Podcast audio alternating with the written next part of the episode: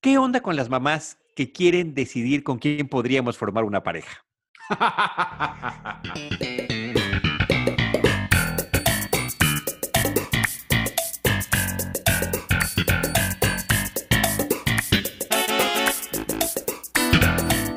Bienvenidos a Seinfeld, un episodio a la vez. Yo soy Iván Morales. Yo soy Charlie del Río. Y creo que hace mucho que no me sacabas una carcajada así con una de tus introducciones. Voy a imaginar que sí te llegó a suceder entonces. No, no, no, no exactamente así, pero este, pero sí, sí, sí es un sentimiento que entiendo. Sí, bueno, a mí sí, tal cual, hace muchísimos, muchísimos, muchísimos años, Ivanovich, pero sí decía, ¿por qué no sales con esta muchacha? Y mira, está bonita, es de buena familia, y el simple hecho de que tu mamá te esté recomendando algo así eh, da una sensación como casi medieval. medieval. Sí, a mí también me pasaba, ¿sabes cuándo? En la, en, en la prepa me pasaba que eran, te digo, no era literalmente así, pero sí eran comentarios así como de, ah, pero ¿por qué no esta? No sé qué, o sea, sí. Sí, sí me Curioso, ¿no? Me, llegó a pasar cositas así, pero igual también hace, hace un buen rato. Sí, ya, ya, la verdad que tampoco podemos echar esta culpa de todo lo que ha pasado, ¿verdad? Este, bueno, hoy en Seinfeld un episodio a la vez. Sí, es cierto, estamos en eso, estamos en eso. Seinfeld, un episodio a la vez. ¿En cuál vamos, Ivanovich? Cuéntanos. Es, el número 45 y hoy vamos a hablar del episodio número 6 de la temporada 4. Se llamó The Watch, el reloj, transmitido el 30 de septiembre de 1992 de 1992. Un episodio eh, eh, curioso también por el hecho, ya lo platicábamos la semana pasada, de que es la segunda parte, es una misma historia que se quedó inclusive con el famoso To Be Continued, continuará en los créditos finales y también me pareció curioso que tuviera un pequeño resumen que no nada más abarcaba cosas del episodio pasado, sino también de episodios previos. El episodio pasado, por ejemplo, en el episodio pasado no aparece Joe Dabola y aquí nos ponen un pequeño clip de Joe Dabola en, ese, en esa cosa previa. Y por cierto, me gusta cómo lo presenta la voz en off de Jerry, de Jerry Seinfeld, que dicen, esto es lo que pasó la semana pasada en caso de que se lo hayan perdido. Sí, sí, es, es, un inicio curioso, sobre todo porque hace poquito eh, venimos también de uno que está dividido en dos partes pero este sí, este, me, llamó la atención que hacen cosas diferentes para solucionar la misma cosa. Exactamente, exactamente, en este show acerca de nada, como ya sabemos. Oye, yo tengo una pequeña nota antes de que prosigamos. Eh, hace poco nos tocó el famoso episodio de The Parking Space. Em, eh, ¿Te acuerdas? Y hoy platicábamos de su escritor, su guionista, que fue la única vez que participó en Seinfeld, que es Greg Daniels, y, eh, y que bueno, tú nos hiciste un pequeño recordatorio de su trayectoria, de su importancia. Te ruego que lo hagas otra vez nada más para ponerlo en contexto y ahorita yo digo por qué, por qué está saliendo a colación otra vez. Este, bueno, además de ser escritor de en aquella época de Los Simpson, Greg Daniels eventualmente crearía la versión norteamericana de The Office. Él fue quien agarró, tomó el concepto de Ricky Gervais y lo puso en, Estados Unidos, algo que nadie creyó que fuera a funcionar y para muchos de nosotros funciona incluso mejor que la original. Así es, es creador también de Parks and Recreation. Ajá. Y ahora ah, está presentando una nueva serie que de 10 episodios, su primera temporada, que se llama Upload y que me resultó, Ivanovich, una grata sorpresa en, lo que estamos pudiendo ver de cosas nuevas en televisión. Quiero saber a ti qué te parece, uno, por tu afinidad con Greg Daniels, con su estilo de humor, pero también porque no es ni por mucho la primera serie em, de comedia que está tratando el tema del afterlife. Hemos tenido varias series, una de ellas, por cierto, tú eres súper fan, justamente una en la que aparece el famosísimo Ted Danson, así que estamos llenos de conexiones. sí. y este, y, y hay otra más que se me está escapando ahorita, ¿cómo se llama? Pushing Daisies. Bueno, Pushing Daisies, esa yo era súper archirre contra fanático de Pushing Daisies. No, a mí nunca me gustó Pushing Daisies. Era con el, con el actor de Portlandia. Ah, claro, es, bueno, pero es mega spoiler decir que es sobre el... el eh, no, eh, bueno, digamos que es spoiler del primer episodio. La de Amazon, sí. Bueno, no, ese, ese spoiler del primer episodio, que tiene razón, yo me súper sorprendí cuando vi lo que estaba pasando. Son Rudolph y Fred Armisen. Exacto, ¿y cómo se llama? Forever. Ok, sí, muy simpática también. ¿Y la tuya, la que te gusta a ti? Es... Ah, se llama The Good Place.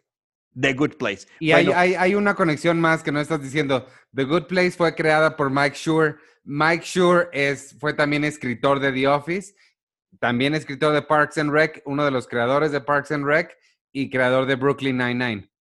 Bueno, entonces hay una obsesión ahí con lo que puede pasar después de la vida y esto es muy simpático. Está, está eh, propuesto Upload de estreno en Amazon, está planteando un eh, futuro en el que uno puede eh, subir a una nube virtual nuestra conciencia cuando morimos. Sí.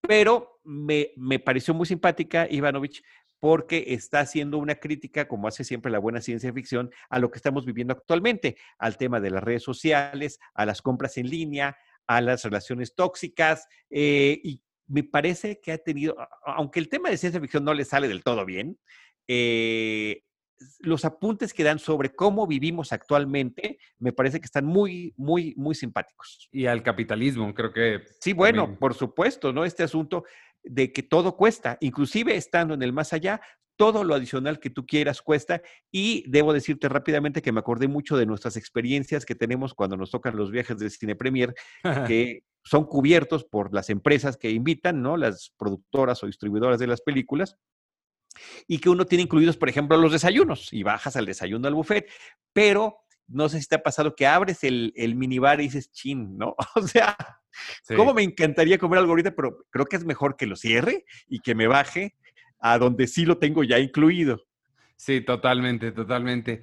Este, a mí, fíjate que eh, no se me está haciendo muy chistosa. La verdad es que creo que no sé qué tanta la intención es que, o sea, qué tan chistoso quieren que sea.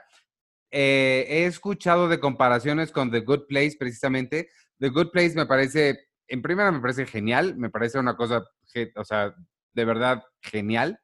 Este, y muy chistosa. Upload no se me está haciendo particularmente chistosa, pero me está encantando. O sea, la realidad es que me está gustando mucho. Qué chistoso. Creo que, creo que no, no, creo que no, no, no está intencionada para ser tan chistosa. No, tiene nada que, ver con The Office. Pero, pero me, está, me está gustando mucho. Bueno, a mí también me está gustando, pero sí me está pareciendo, me la paso riéndome cada ratito de, lo que está pasando, de, la manipulación, de la manipulación de la realidad virtual, de cómo se comportan los personajes, del tema del capitalismo, el consumismo, el corporativismo que está manejando. Eh, creo que son apuntes eh, interesantes, oportunos, y, y eso los hace chistosos. Es que se me hace un tipo de, o sea, sí, se me hace un tipo de chistoso que, no me hace reír, sino nada más como, ja, y ya, o sea, no es, no es risa, risa, a eso me refiero. Ok, ok, ok. Bueno, pues ahí está, una, una, recomendación más este, paralela que podemos hacer en estos tiempos en los que, eh, fíjate que estaba pensando también rápido, perdón, Ivanovich, eh, se me en la cabeza. En este confinamiento que estamos viviendo, cada una de nuestras casas, con nuestras familias, he estado pensando mucho en Galáctica, en las dos versiones de Galáctica. Yo también. Eh, Galáctica, astronave de combate, ¿no? Battlestar Galactica, eran este grupo de naves en Éxodo que teníamos a la nave principal, pero estaban todas las naves chiquitas, eh, medianas, las, las independientes, las familiares, y en las dos series había episodios en donde de repente tenían que visitar a las demás naves o, las, los de las otras naves iban a las Galáctica y los de Galáctica eran los de primera clase, eran los que estaban en las mejores condiciones posibles.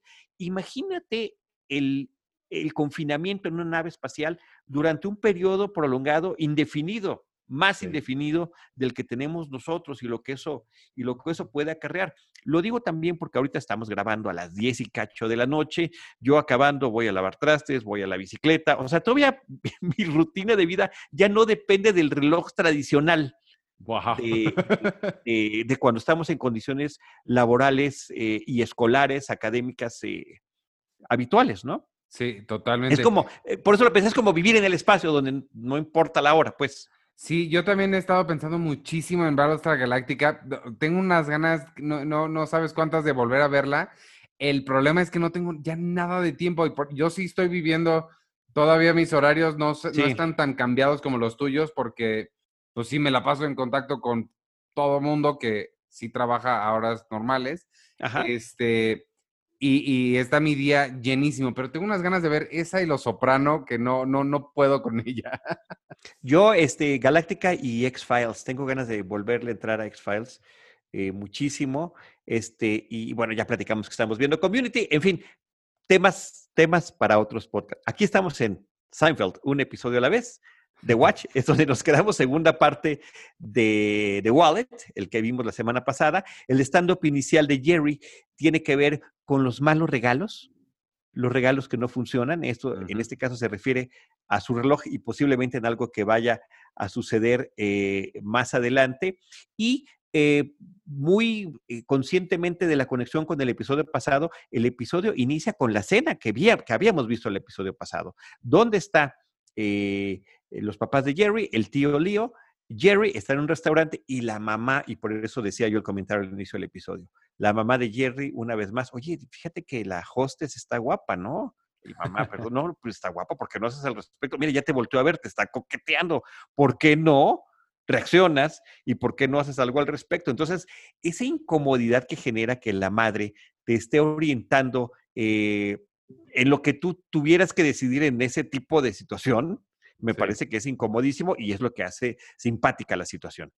Bastante, aunque en esa, en esa misma cena volvemos a lo mismo que mencioné la semana pasada, el papá de Jerry me cae tan bien, bien gordo aquí, porque con eso de, de que se obsesiona con que le, le, le, le cuánto se va a tardar en reparar, no sé, sí se me hizo como que, güey, señor, ya, Intensea mucho y, aquí se repite una acción que no comentamos la semana pasada, en el episodio de la semana pasada en eh, eh, The Wallet, eh, no quiere que Jerry pague nada, ni la caseta, ni esto, se pelean por pagar la cuenta de lo que sea, porque pues está esa como relación, y, esa sí la veo en ese tipo de generación del papá, de baby boomer, de tratar de seguir protegiendo al hijo y si, yo soy el papá, yo tengo la obligación de pagarte, ¿no? Este, y aquí se repite, quiere pagar la cena.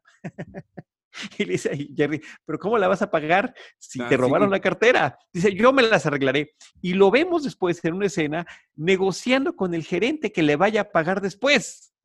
lo, cual, lo cual es inútil. Pero independientemente de que te parezca que es una mala actitud, lo curioso es que la temática principal de este episodio tiene que ver con la negociación y cómo nuestros personajes por los que nosotros pues abogamos y por los que apostamos y los que quisiéramos que les vayan, son los peores negociadores. George con Susan, George con el presidente del NBC, Kramer con el psiquiatra, Jerry con la hostess. En fin, e, el episodio está lleno de una escena tras otra de negociaciones que no llegan a buen término. Que me encanta la escena eh, en, en, el carro otra vez en el que George le está llorando a Susan y diciéndole, pero es que yo no quise decir eso, yo no, pero me dijiste que no lo aceptara. No, no, no, o sea, es lo que me dijeron que lo dijera. Fue Jerry, él empieza a echar la culpa a Jerry cuando se hacía, cuando hacía tan solo eh, un día antes, había estado con toda la seguridad del mundo. Él iba a negociar para conseguir un mejor deal por el tema de, del piloto que podrían escribir y los mandan al carajo, tal y como lo había anticipado Jerry. No, no supo negociar con ella. Y después, y después, ah, hay otra penosísima escena, penosísima le pide la dirección del presidente de la NBC y ah, lo va a ver a su edificio. Y primero tiene que negociar con el portero para tratar de que le den acceso, ¿no? Y de lograrse identificar. Y después en su casa, interrumpiendo una cena personal, familiar con la esposa o la pareja del, de la NBC, que me pareció súper odiosa, impresionante, porque hace como que si George no estuviera allí, ni siquiera reconoce la presencia de alguien más. Y tristemente, así hay muchas personas en todos lados. Sí. y, este, y, lo vuelve todavía más incómodo. El otro le dice, no, fíjate que tú ya, pero tú dijiste que no querías, pues tenemos otros proyectos más y ya lo dimos.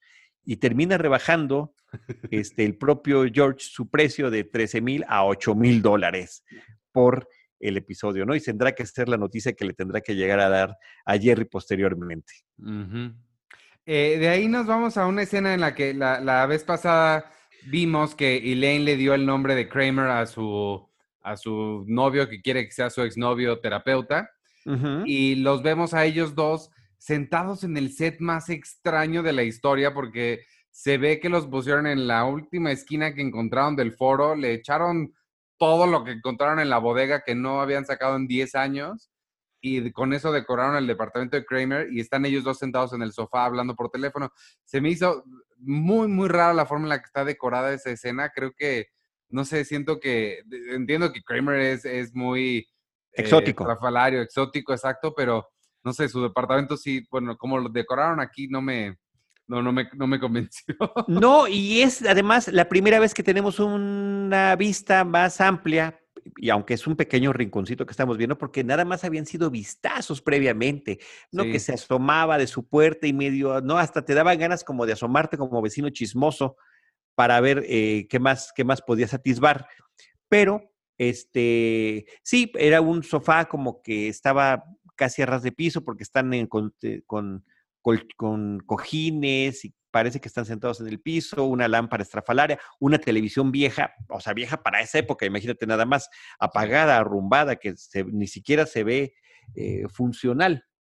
Entonces, eh, pues bueno, fue un primer intento, ya habrá otros, me parece que más exitosos de ver cómo es el departamento de Kramer, para los cuales todavía tenemos que esperar un poquito más.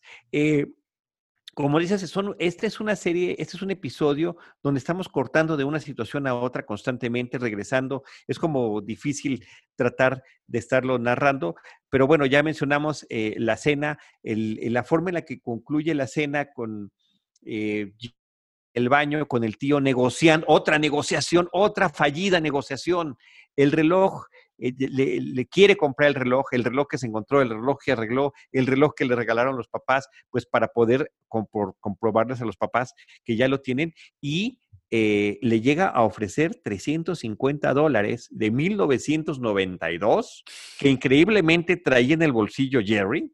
Ah, ¿qué le sé? Son casi 10 mil pesos, 8 mil, 9 mil pesos, ya no sé con los tipos de cambio que tenemos ahorita. Este, y luego los cacha el papá en el momento en el que están haciendo el intercambio físico del reloj por el dinero. ¿Qué es lo que está pasando aquí?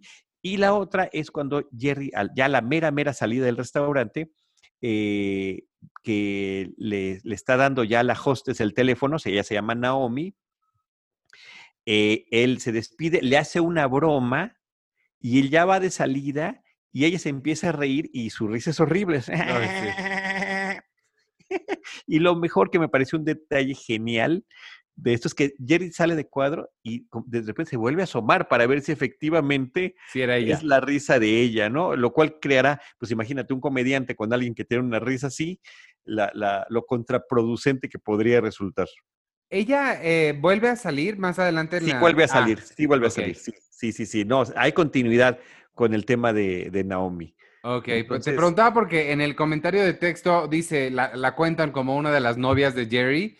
Y dije, si es la única vez que sale, son muy liberales con el término novia. Eh, no, sí, sí, sí, sí las están contando bien, ¿eh? Sí las están contando bien en, este conteo que llevan en la versión en DVD, en datos adicionales, eh, en texto, de novia los cuatro y las entradas de Kramer en, por la puerta del departamento de Jerry y también las apariciones de Newman. También las apariciones de Newman están ahí contadas. Claro. Eh, eh, estoy leyendo aquí. Eh, ah, el forcejeo que tiene el. muy incómodo, ¿no? El forcejeo que tiene George con Susan para obtener la dirección del director de la NBC. Ajá. con su agenda, me parece, como que ya muy incómodo en el 2020, algo que en 1992 podría parecer como simpático, y sí me pareció, me pareció extraño. Eh, la otra cuestión, en esa escena que mencionabas de Julia Louis Dreyfus y de Michael Richards en el departamento de Kramer, era eh, que finalmente pues se están poniendo de acuerdo para poder decirle al psiquiatra que Elaine ya tiene una pareja nueva, entonces le habla por teléfono. Y Kramer habla con una seguridad, de, dueño de la situación, pero al momento de hablar con él, el otro termina convenciéndolo de que lo vaya a ver. Y se la voltea por completo. Se la super volteó y el otro ni cuenta se dio, ¿no?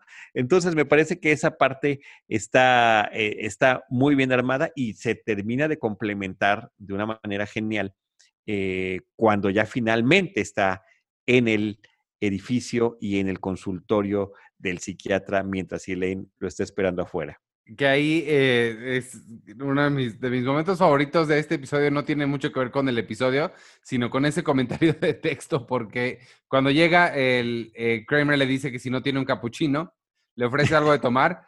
Y Kramer dice que si tiene un capuchino. Y me encanta que en el texto se quedaron sin cosas que decir y nos explican la historia del capuchino. Sí, o no sé, es que también habría que pensar, Ivanovich, hace 28 años, qué tan común era un café capuchino que te lo tuvieran que explicar en los créditos. No, el origen de los capuchinos me, pareció muy extraño, me pareció muy chistoso. Pero me gustó eso. Y, eh, y, en esa negociación eh, empieza Kramer explicando que ya tienen pareja, no se ve qué es lo que le dice el otro, pero finalmente cuando acaba, cuando acaba la escena, está convencido Kramer de que el mejor novio para Elaine es el psiquiatra. Sí, totalmente. y, ella, mientras, tanto, abajo está conociendo a alguien nuevo. Eh, conoce a alguien nuevo que ni más ni menos que es Joe Dabola, a quien ella no había conocido, que es el hombre que agredió y le pegó en la cabeza a Kramer, que es el hombre que está buscando venganza de Jerry, que es eh, el el paciente del psiquiatra y que tiene mucho sentido que se encuentren. Claro.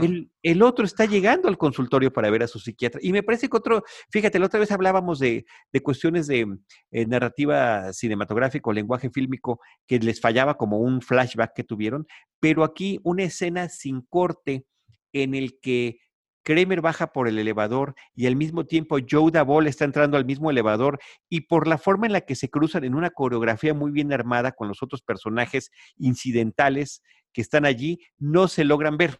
Sí, sí, totalmente, sí. Me parece que, más crédito de, ellos como actores, ¿no? Del blocking que, hicieron. Y está, está, sí, muy bien logrado eso. Sí, entonces eso, eso me gustó muchísimo. Y más aún, debo decirte esta parte final del episodio, cuando eh, eh, sube, no es cierto, baja Kramer y lo primero que le dice Elaine es, eh, debes continuar con él, es, un es una magnífica persona. Mientras Elaine estaba preguntando que por qué se habían tardado tanto. Mientras tanto, Elaine ya había intercambiado teléfono con Joe Dabola. Eh, de hecho, cuando se ven en la esquina, él venía a cantar una canción Elaine la complementa, una canción creo que de Broadway, de algún show, y ahí es como empieza su plática y demás. Después, de donde están parados Elaine y Kramer, la cámara sube a la ventana del psiquiatra y en, y en, off escuchamos la plática de ellos. Y llega el paciente, Joe Dabola, muy contento, acabo de conocer a una mujer, es muy guapa, estoy enamorado, se llama Elaine. y el psiquiatra dice, ¿cómo dijiste que se llama? y ahí se acaba el episodio, recordándonos que todo este asunto de Joe Dabola va a seguir, va a seguir este, complicándose más y más. El, eh, bueno, eh, no, no, no, mencionamos esto, pero bueno, de una vez, momentos eh, favoritos, y este va a ser mi momento favorito, cuando es justo una línea de la mamá, el, el episodio pasado fue una, tu línea favorita fue de la mamá, ahora, bueno, sobre la mamá, ahora me toca a mí, y es este, cuando llega George, están los papás de Jerry, y lo primero que la mamá le dice es, What is wrong with you? ¿Qué te pasa, no? Por haber rechazado la, la, oferta inicial. Y, y, me gusta mucho cómo continúa porque incluso le dice, eh, eh, cuando George les revela que consiguió 8 mil dólares, pero todos asumen que es para cada quien. Y claro. no, en, en, total son, son 8 mil. No, y que después Jerry le tiene que decir, oye, una negociación debe ser para subir eh, lo que tú vas a ganar, no para bajarlo. Pero se lo dice obviamente con ese tono sarcástico, sarcástico que se maneja. A mí, a mí la que más me gustó, Ivanovich, es esta escena final, es, este, es, es, un, es una magnífica persona, ¿no? La frase de Kramer que dice, o sea, convencido de lo que sucedió y después que suba la cámara y que no escuchemos lo que está pasando, sabiendo, aquí no necesitamos el continuará, pero evidentemente continuará. O sea, todo lo que ha sucedido aquí no se puede quedar de esa manera. Y eh, hubo em, un par de cosas de, de episodios de Seinfeld que me han recordado a Woody Allen. Una es esta escena me recordó mucho Días de Radio, que es una película que me encanta de, él, y eh, la familia judía practicante de, es además eh, Woody Allen recordándose de niño, ¿no? de ah, hecho está, está, ¿cómo se llama el hijo del Dr. Rivel, el actor? Este, Mike Myers? No, este, no, no, Seth, Seth, Green. Seth, Seth Green. Seth Green es, es la versión de Woody Allen infantil, pelirrojito y todo. Este, y el tío va en un día de Sabbath eh, que se supone que tienen que estar descansando, no pueden trabajar, eh, que no puede haber música ni fiestas. Los vecinos comunistas, así les dicen, son los vecinos comunistas, traen una fiesta tremenda. El tío va a reclamarles, el tío no regresa, igual que Kramer, no regresa en un rato muy largo y cuando regresa les dice, oye, este, comiste, sí me invitaron a comer, pero hoy no podemos comer. Este, y bajaron la música, no, la música es festiva, pero ¿qué va a decir Dios? Dios, Dios no existe, le dice. O sea, lo llegaron a convencer hasta que Dios no existía. Y perdón, nada más porque hablamos de Greg Daniels en este episodio en el que, en el que hizo de The Parking Space, que es cuando se van a estacionar en frente del edificio y uno se está estacionando de reversa y el otro llega de frente.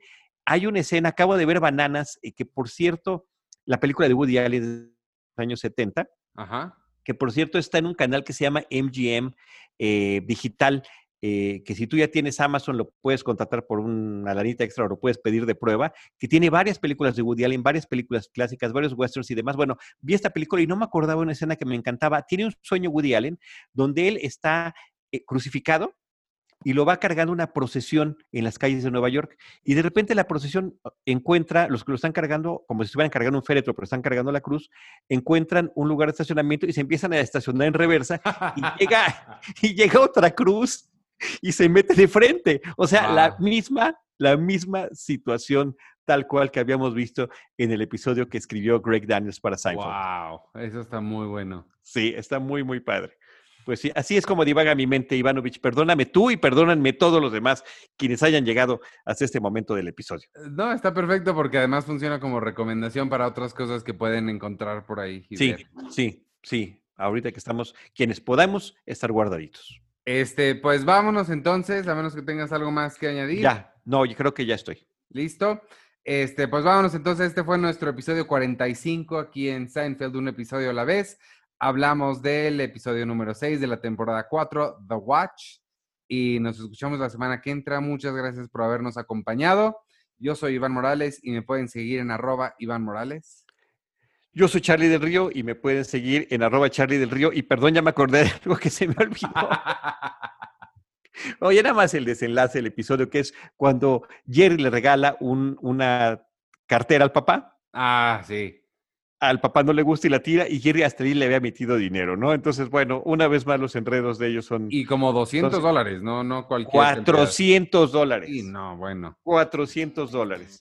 En fin. Pues, a Jerry le va muy bien desde entonces. sí, caray. Todo lo que, todo lo que desperdiciaba como personaje lo estaba ganando, pero multiplicado a la n potencia casi literalmente. pues ahora sí vámonos entonces. Nos escuchamos la semana que entra. Adiós.